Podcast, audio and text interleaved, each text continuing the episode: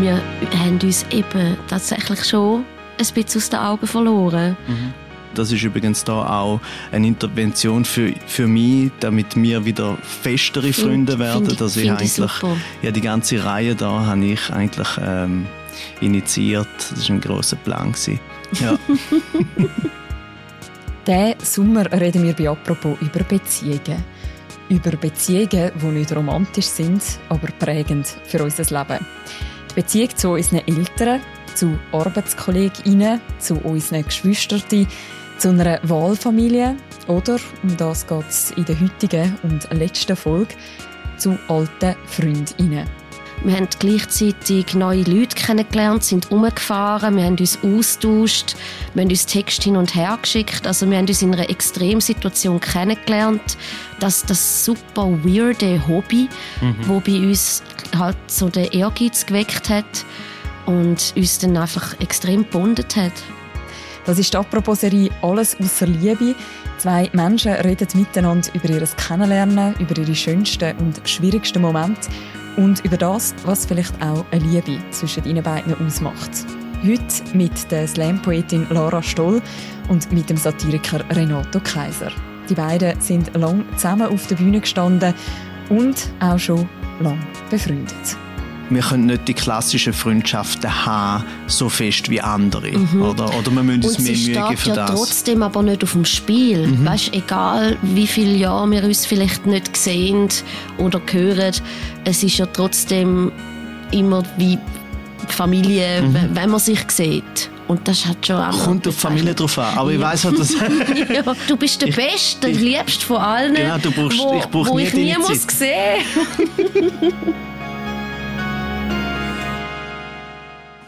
Ich bin Renato Kaiser und mir gegenüber sitzt Lara Stoll und wir sind zusammen in einer Beziehung, aber sie weiß es nicht. Nein, wir sind jetzt schon sehr lange äh, befreundet, ja, seit wir uns eigentlich gleichzeitig privat und geschäftlich auf der Bühne kennengelernt haben. Grüßen Sie aus der schönen Schweiz, Renato Kaiser. Ein großer Applaus bitte für Lara Stoll. Ich bin Lara Stull und mir gegenüber sitzt der Renato Kaiser. Wir kennen uns schon etwa 15 Jahre, ich jetzt gesagt. So lange wie wir Poetry Slams gemacht haben.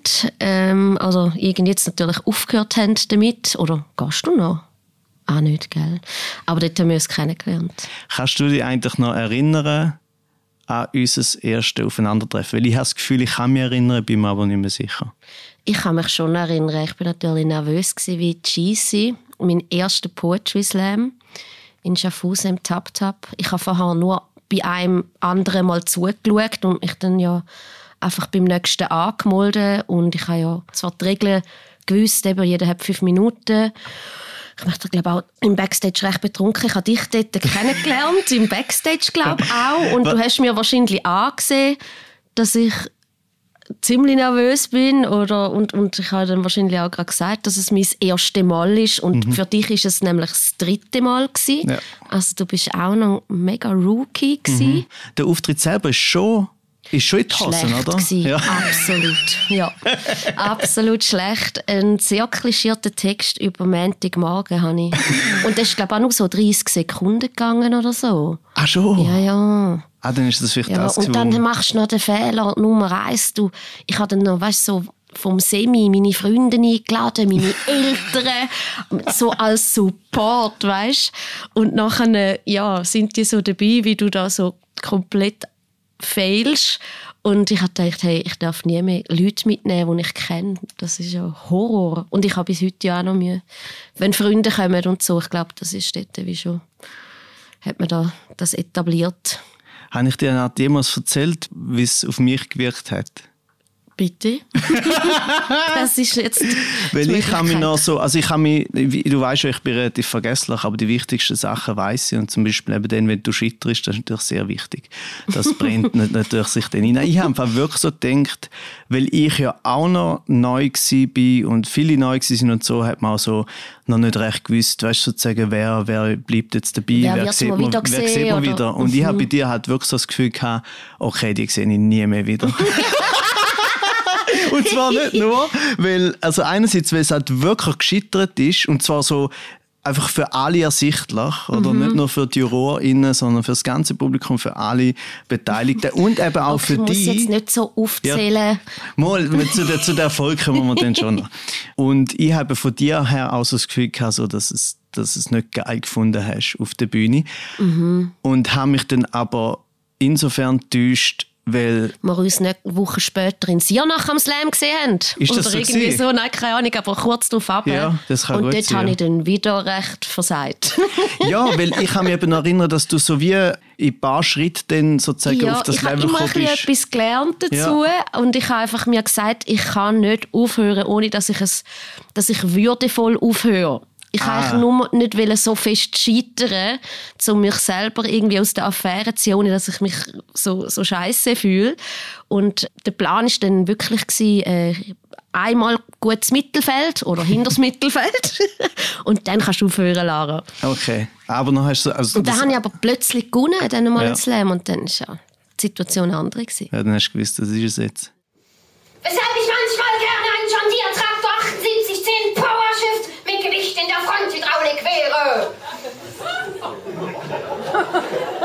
Dann bräuchte ich mir ein Leben lang keinen Hut mehr zu kaufen, denn ein John Deere Traktor 7810 Powershift mit Gewicht in der Fronthydraulik hat bereits sechs Zylinder.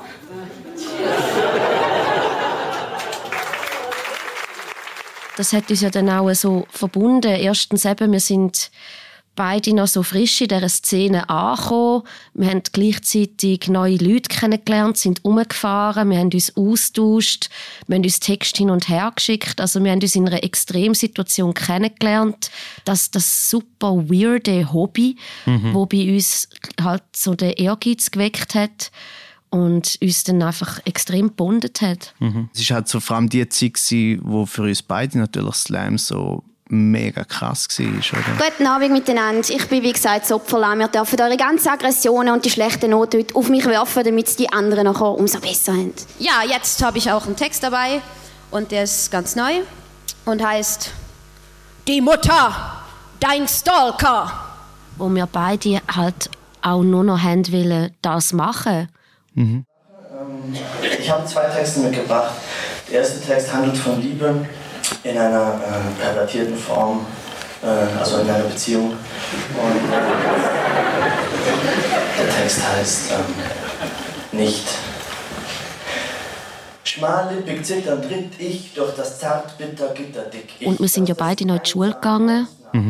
Und dass es dann natürlich ein paar Jahre später einfach so möglich ist, dass man nur noch das macht. Also jetzt nicht an Ja. Poetry Slams, an diesen Wettbewerb, sondern dass das dann wirklich so zum Beruf wird, ist halt schon noch abgefahren. Ich meine, denk mal, wenn du das jetzt so zurückdenkst und an einen Streit zurückdenkst mit deiner Mami, du ihr sagst so, ich schmeiß jetzt die Schule hin, ich tu jetzt nur noch Poetry Slam machen, du wirst schon sehen. Bist du Das- mit dem das Gespräch ist mit meiner Mutter dabei gewesen? dass das wirklich funktioniert hat. Also es ist brutal.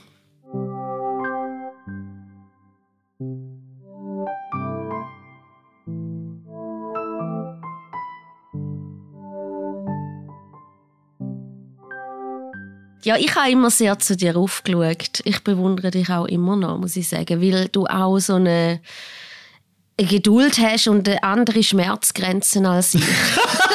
Wie meinst du das? Ja, was vielleicht auch manchmal das Zusammenarbeiten mit gewissen Institutionen betrifft. Oder auch die Menge Auftritt, wo du dir reinknallst in einer Woche, wo ich denke, wow, wie macht der Renato das? Ich, ich müsste mich, glaube ich, irgendwie aus dem Fenster stürzen. Aber ich bin dort halt auch sehr sensibel und, und habe dann wie müssen auch auf die Hardtour lernen, dass, dass ich wie nicht mehr dann wie zwei, drei Auftritte kann machen in der Woche, so dass es mir gut geht. Und ich muss mich da nicht messen. Aber natürlich mach, macht man das ja dann trotzdem irgendwie, oder man hat das gemacht, weil gerade bei uns, eben, wo dann so der gemeinsame St- Startpunkt war, da, da schaut man sich ja auch ein bisschen zu und, und da bin ich sehr beeindruckt immer wieder von dir. Wie du das schaffst, das alles. Ja, bei mir war es eigentlich genau umgekehrt. Gewesen. Also, Du hast mich nicht beeindruckt, nein. du hast mich genau mit dem Umgekehrten beeindruckt, nämlich, dass du aber schon viel früher als ich, weil ich fange, also so richtig mache ich es erst seit dem Jahr, mir aktiv überlegen, was ich eigentlich machen will. Du hast das dort mal schon gemacht, weil du hast ja da eigentlich auch angefangen überlegen, nur schon ja, will ich, nicht nur will ich so viel umeinander reisen, will ich so viel Slams etc. Du hast auch so viel früher erkannt, dass Slams auch nicht einfach nur geil sind. Also mhm. Das Problem ist immer gerade, dass Slams finden, ah, es ist geil und schlussendlich hast, bist du für fünf Minuten Auftritt irgendwie mehrere Stunden zugefahren. Mhm. Und du bist dann Film studieren, äh, du gehst jetzt äh, andere Sachen machen und mich hat Sepp hingegen sehr beeindruckt, weil eigentlich Sepp braucht viel mehr Mut und Wille und ehrlich gesagt auch irgendwie künstlerisches und kreatives Bewusstsein zum Set machen, als das, was ich gemacht habe, weil ich bin einfach so ich bin einfach gerannt, oder? Mhm. Also ich habe es auch können, im Sinne von, es hat mir nicht so viel ausgemacht ja. und so. Aber das ist eigentlich so zu einer Zeit, wo du tatsächlich auch viel, viel früher schon in eine, in eine andere Richtung gegangen bist. Mhm. Ich habe wirklich sehr früh gelernt, auch Nein sagen. Sachen, die mir nur schon ein bisschen, wo mir ein bisschen nicht gefallen oder mein Bauch sagt mir da ziemlich gut mittlerweile, wenn es so ein bisschen, weißt, so mhm. unangenehm krüselt, wenn das Mail liest mhm. mit einer Anfrage. Mhm. Und dann ist gerade so, ah, okay, nein, das tue ich mal, mache ich glaube nicht. Mhm. Weil die Psychohygiene, das ist einfach das Aller, Allerwichtigste. Und wenn es dann mal irgendwie im Strudel drin bist, dann kommst du ganz schlecht wieder raus. Und es ist dann wie nicht, nicht wert. Nein! Was für ein wunderbares Wort der Wörter, faszinierend simples Gegenteil von Ja und beliebteste Antwort einer Lüge. Warst du wieder pokern? Hast du mich betrogen? Ist Frodo heterosexuell?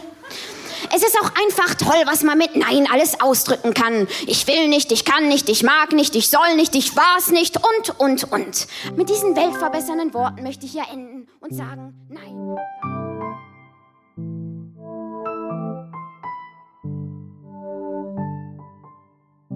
Also ich gehe ja nicht mehr in allzu viele Podcasts.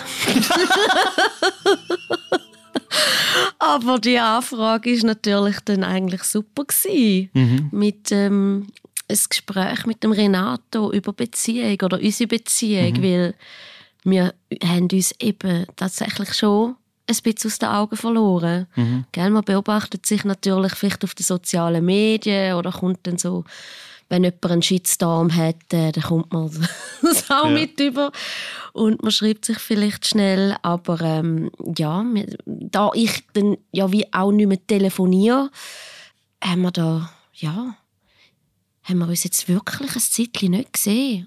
Ja, aber natürlich, wenn du nicht telefonierst, ich meine, telefonieren ist ja mein, sozusagen, mein Kontakt in die Außenwelt, oder? Weil ich ja eben, weil ich durch das, dass ich noch viel länger im deutschsprachigen Raum umgetouert bin mit Slam und so, habe ich auch viele Freunde in verschiedenen Städten und mhm. gar nicht so viel sozusagen in, meinem, in meiner Stadt und so. Und darum habe ich eigentlich müssen mit den Leuten ähm, telefonieren. Mhm. Und ich meine, es ist schon so gewesen, dass man natürlich in dieser sagen wir, nicht, nicht einmal unbedingt in den letzten paar Jahren, sondern irgendwo pff, zwischen 2012 und 17 oder 18 uns ein bisschen aus den Augen verloren. Das ist eben dort, wo ich aufgehört habe zu trinken, wo ich gemerkt habe, ah nein, die Lara ist ja gar nicht so interessant, wenn ich nicht betrunken bin.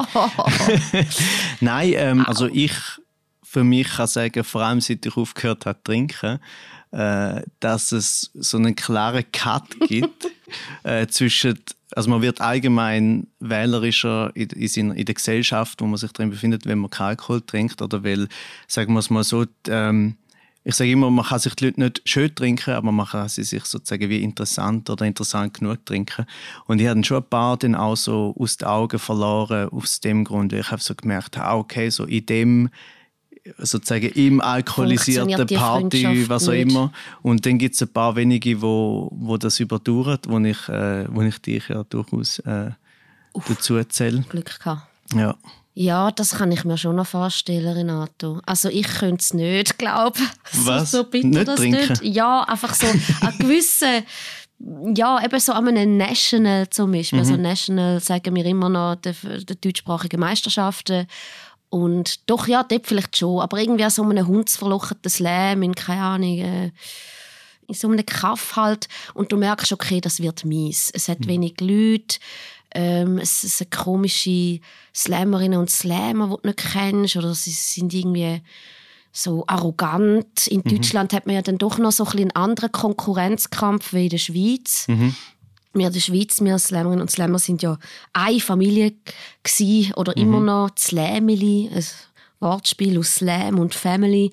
Und in Deutschland ist es schon ein bisschen eine andere Geschichte. Und dann bist du so an dem mühsamen Ort und es hat nur ein grusiges Bier. Ja gut, eben, du könntest ja dann nicht trinken, aber ich würde mich dann in dem Fall wahrscheinlich schon eben trotzdem fürs Bier entscheiden, um dass es ein bisschen ringer geht, der Abend.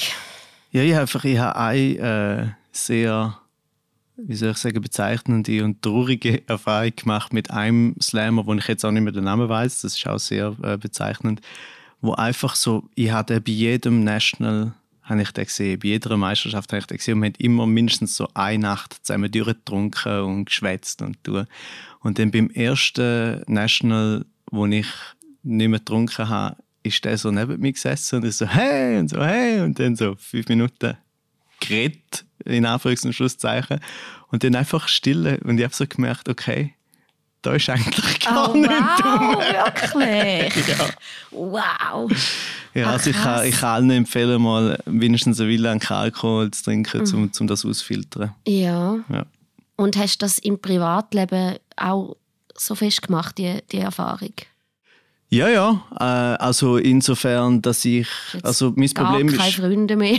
ja, aber das ist ja wirklich so. Ich habe tatsächlich nicht, ich bin langsam am, am Freunde wieder aufbauen. Das ist übrigens da auch eine Intervention für, für mich, damit wir wieder festere Find- Freunde werden. find ich- dass ich ich eigentlich, super. ja, die ganze Reihe da habe ich eigentlich ähm, initiiert. Das war ein grosser Plan. Gewesen. Nein, aber es ist schon, auch so. Also ich meine, ich finde eben tatsächlich mit richtig äh, gute Freunde, ähm, mit denen kann es nüchtern super sein und betrunken wird es nicht schlimmer, beziehungsweise dann kann es vielleicht sogar noch besser werden Mhm. oder lustiger. Das heißt, du dürftest dich sonst auch in meiner Anwesenheit durchaus betrinken. Auch jetzt. Also, Mhm. Okay, das ist gut zu wissen. So. Ja. Sehr schön, ja. Und, ähm, aber ich muss auch noch dazu sagen, ich finde eben immer, ich finde es wirklich auch schwierig, wenn man über Beziehungen oder Freundschaften redet, in dem sehr uniformen oder konformistischen Stil, weil das gerade eben durch unser Leben und durchaus Umtouren ist es ja ganz grundsätzlich sowieso so, dass wir wir können nicht die klassischen Freundschaften haben, so fest wie andere. Mhm. Oder, oder wir müssen uns Und mehr Mühe geben für ja das. trotzdem aber nicht auf dem Spiel. Mhm. Weißt, egal wie viele Jahre wir uns vielleicht nicht sehen oder hören, es ist ja trotzdem immer wie ähm, Familie, Mhm. wenn man sich sieht. Und das hat schon auch Kommt auf die Familie drauf an. Aber ich Ja. weiß halt, dass. Nein, das ist wirklich, weil das ist auch meine, meine Definition von Freundschaft, wo ich auch sehr oft Leute habe, eher außerhalb von der Szene oder außerhalb von, von der Kunst, weil dort ist es eigentlich wie normal. Aber anderen habe ich das einmal müssen sagen, wie ich mit Freundschaft funktioniere. Weil bei mir ist es genauso, aber dort zähle ich dich eben genau dazu, du gehörst zu, für mich zu den Freundinnen, wo ich genau weiß, wenn wir uns wieder mal treffen, dann ist alles so, wie es vorher war. Also ich habe nie das Gefühl, oh, man muss irgendetwas aufarbeiten oder, man, also, oder irgendwie, wir, haben nicht mehr, wir sind nicht mehr auf einer Mhm, Wellenlänge. mhm. Und, und ich finde eben darum, das stört mich dann immer so, wenn die Leute so über Freundschaften reden. Es ist nicht so, dass man sich einmal in der Woche muss sehen Also ich sehe andere Leute einmal in der Woche, Mhm. wo, wo ich froh wäre, wenn nicht, oder? Aber ich will jetzt keinen Namen Ja. nennen. Es ist meine Freundin. Nein, es ist nicht meine Freundin. Ähm, es klingt ein bisschen wie eine Ausrede dafür, dass ich äh, keine Freunde habe. Äh, aber trotzdem äh, ist, ist es wirklich so, dass man unter Freundschaft einfach sehr oft genauso das versteht, wo, wo so ein der, der klassische, der Normalfall ist. Und ich habe wegen dem, ich weiß nicht, wie du das gehabt hast, ich habe mit dem auch schon Mühe gehabt mit anderen Freunden. Es hat mal so ein Kollege von mir, wo irgendwie, wie, nachdem wir früher noch gute Freunde sind oder sogar beste Freunde, ist dann irgendwann in der gleichen Stadt gewesen, einmal wie ich, wegen dem Studium. Und dann hat er auf einmal am Montagabend hat er zusammen shooten, am Dienstagabend zusammen shooten schauen, am Mittwochabend irgendwie zusammen in den Mhm. Ausgang. Und ich musste irgendwann müssen sagen, so, ähm, ich, das, ich kann das, also ich kann das Ja. irgendwie einfach nicht. Es ist mir auch schon mal passiert mit jemandem, wo es dann vielleicht ein bisschen viel geworden ist. Und ähm, ja, da kann man dann immer noch die Stadt wechseln.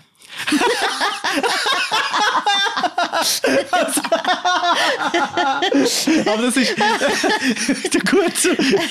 Ja, Sehr stimmt. Du solltest mal, harmoniesüchtig. ja, du solltest, du solltest mal so einen Ratgeber geben. So, ein Punkt ist so, hey, mit Freundschaft und so ist überhaupt kein Problem, wenn ihr einmal nicht so gut versteht, muss einfach jemand die Stadt wechseln. Nicht beide, weil es könnte ja passieren, Genau. dass beide in die gleiche Stadt wechseln. Und nachher. Das ist so simpel, ja. Also das Problem hast du mit mir, aber nicht, wir sind noch nie.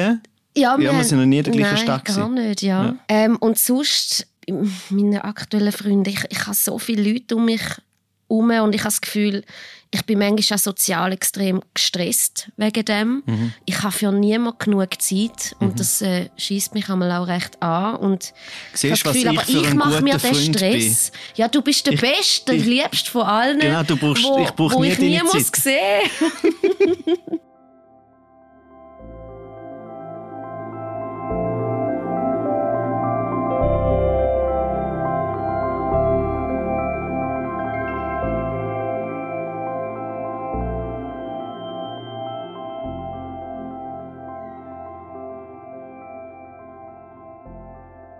Ja, ich finde, unsere Freundschaft macht einzigartig, also zumindest geht es mir so, dass ich mich dir eigentlich durchgehend näher fühle. Also weißt du, so wenn ich dich, eben, weißt du, es klingt ja so wie oberflächlich, wenn man sich auf Insta Instagram sieht oder wenn man irgendwie, weißt du, sozusagen einen Zeitungsbericht sieht oder so. Jedes Mal, wenn ich dich sehe, ist es nicht so, ah, äh, die Lara, äh, meine Kollegin von früher, der geht's gut, ah, super, sondern für mich ist es eigentlich wieder so wie, auch selbst schon ist so, Mhm. so nah, wie es immer war. Mhm.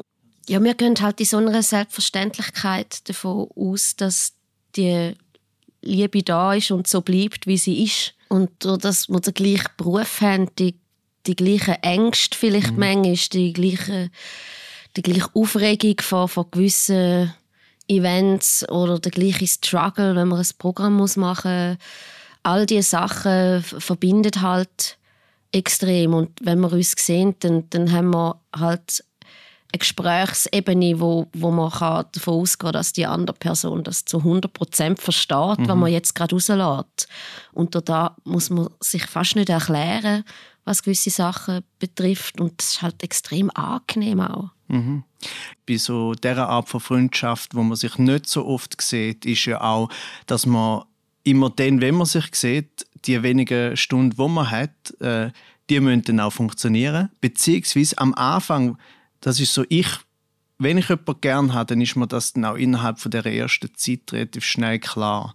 Oder das heißt, für die Freundschaft hätte es müssen passieren, dass wir bei der ersten, beim ersten Zusammentreffen uns schon so gut verstanden und uns schon so gern haben, dass das Gefühl nachher auch ständig konserviert ist auf die anderen Mhm. Momente. Mhm. Äh, ich bin einfach davon ausgegangen, dass es so ist, aber äh, ja, man hat ja gleich irgendwo tief inne die Angst, dass es hätte jetzt können sein, dass wir uns jetzt da treffen und einfach so Und die Chemie stimmt einfach nicht mehr. und dann merken so, ah nein, es ist fertig. Ja, es ist fertig. Also ja. ich meine, es ist schön, dass es jetzt nicht ist, Ja. aber ist, ist dir das schon Es mal passiert? Bei dir weiß ich, dass das nicht passiert. Ich weiß es einfach. Also außer du hättest irgendeinen Hirnschlag und wärst eine andere Person Mhm. und irgend weiß auch nicht, ein riesen Wichser geworden oder so. ich weiß doch auch nicht. Weißt du, jemand, wo dann einfach merkst, dass das float nicht mehr und die Person hat jetzt auch äh, Attribute, wo ich wirklich stark ablehne und wo ich nichts mehr damit will zu tun habe. Aber bei dir stellt sich die Frage eigentlich nicht. Hatte ich gern. Ich dich auch.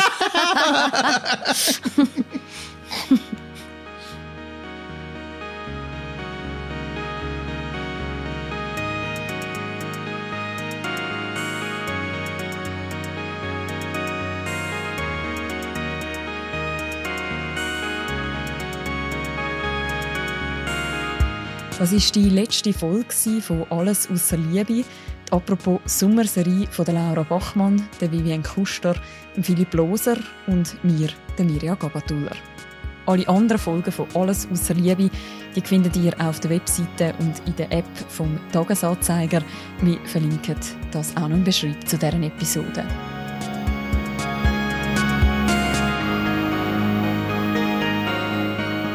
Das ist die letzte Folge von «Alles außer Liebe», «Apropos» Sommerserie von der Laura Bachmann, der Vivian Kuster, Philipp Loser und mir, der Mirja Gabatuller. Alle Folgen von «Alles außer Liebe» die kann man natürlich noch nachlesen. Wir verlinken die auch noch im Beschreib zu deren Episode. Und wir hören uns am Montag wieder bei der nächsten Folge von «Apropos». Macht's gut. Ciao miteinander.